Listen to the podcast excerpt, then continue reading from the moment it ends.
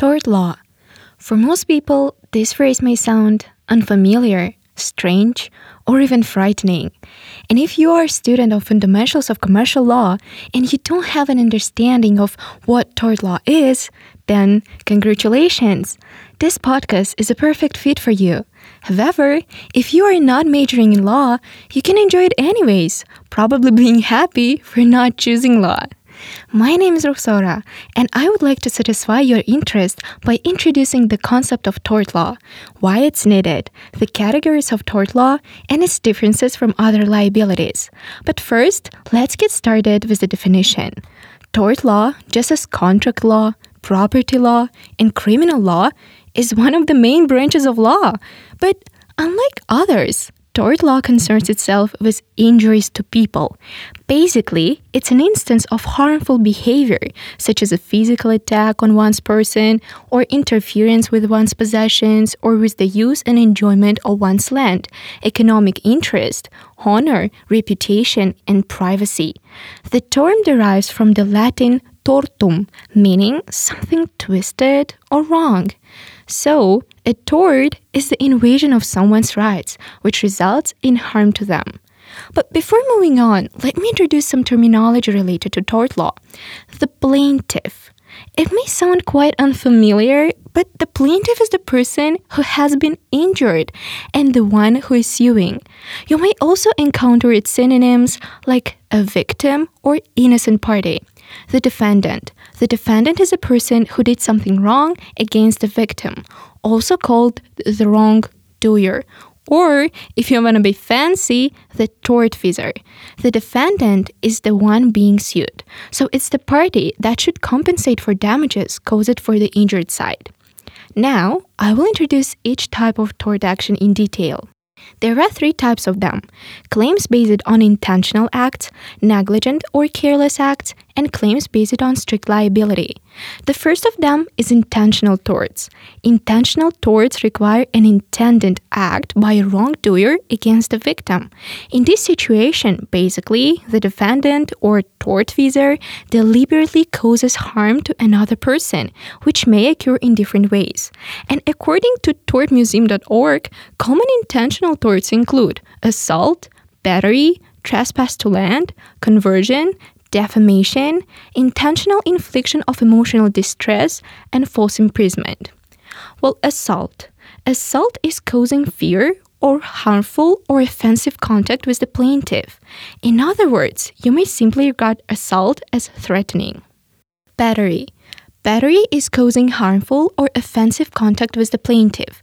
The difference between assault and battery is that assault is putting the person under fear of attack, while battery is physically harming or offensive contact with the person himself or through his property.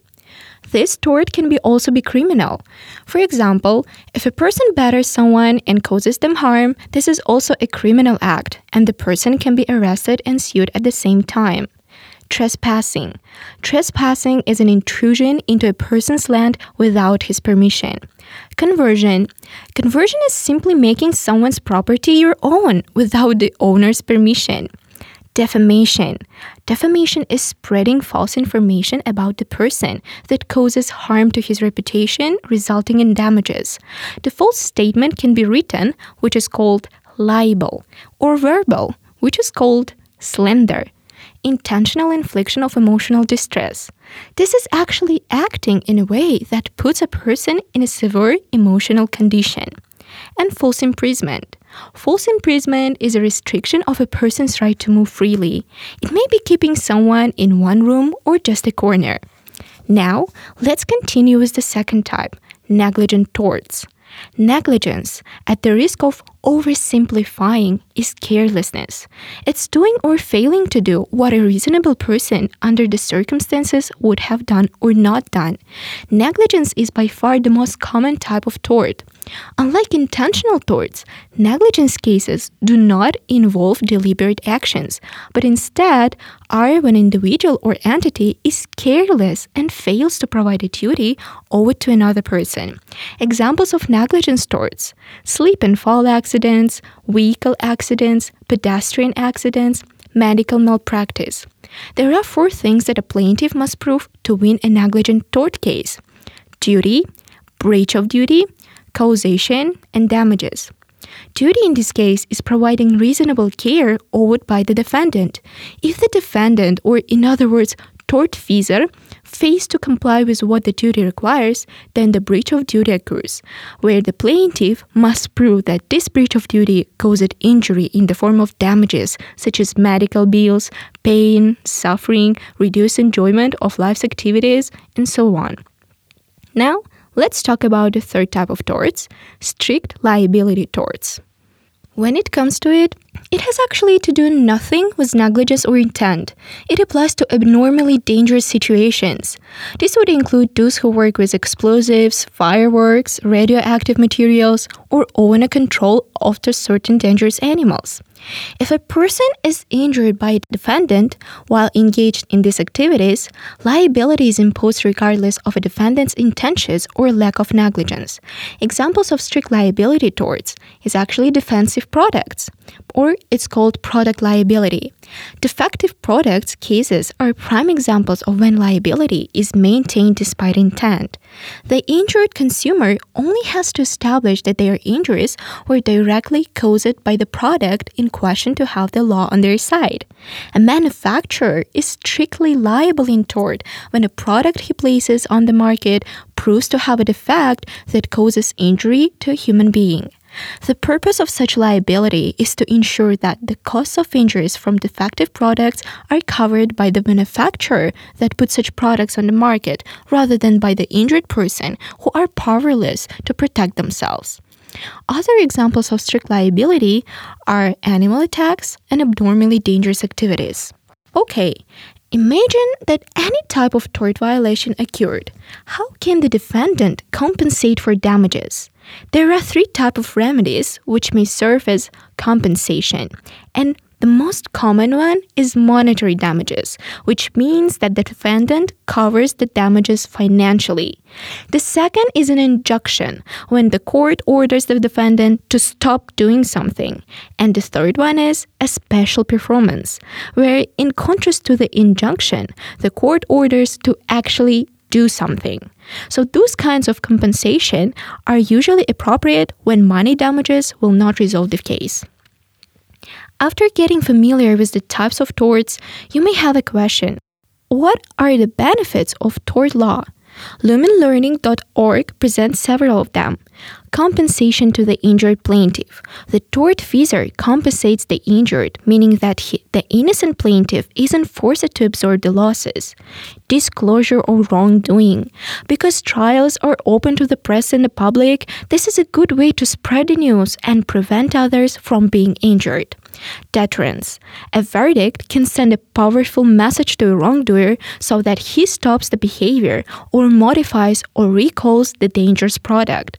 A verdict may be much more than just compensation because it may save countless other lives. And finally, after getting familiar with the types of functions of tort law, the last thing I would like to tell is the difference between tort law and other liabilities. According to learning, torts are distinguishable from crimes, which are wrongs against the state or society at large. The main purpose of criminal liability is to enforce public justice. In contrast, tort law addresses private wrongs and has a central purpose of compensating the victim rather than punishing the wrongdoer. Some acts may provide a basis for both tort and criminal liability. For example, gross negligence that endangers the lives of others may simultaneously be a tort and a crime. Some actions are punishable under both criminal law and tort law, such as a battery. In that case, ideally, tort law would provide a monetary remedy to the plaintiff, while criminal law would provide rehabilitation for the defendant, while also providing a benefit to society by reforming the defendant who committed assault. Tort law is also distinct from contract law. Although a party may have a strong breach of contract case, under contract law, a breach of contract is not typically considered a tortious act. So, as a little conclusion, I would like to highlight the key factors regarding tort law. Tort law is based on the principle that everyone has certain rights as well as duty to respect others' rights. And the main purpose is to compensate the plaintiff's damages caused by the defendant's actions or inactions. There are three types of torts intentional, negligent, and strict liabilities. And tort law cases occur within individuals, while criminal cases take place between the state and an individual. That's was all for tort law. Thank you for your attention.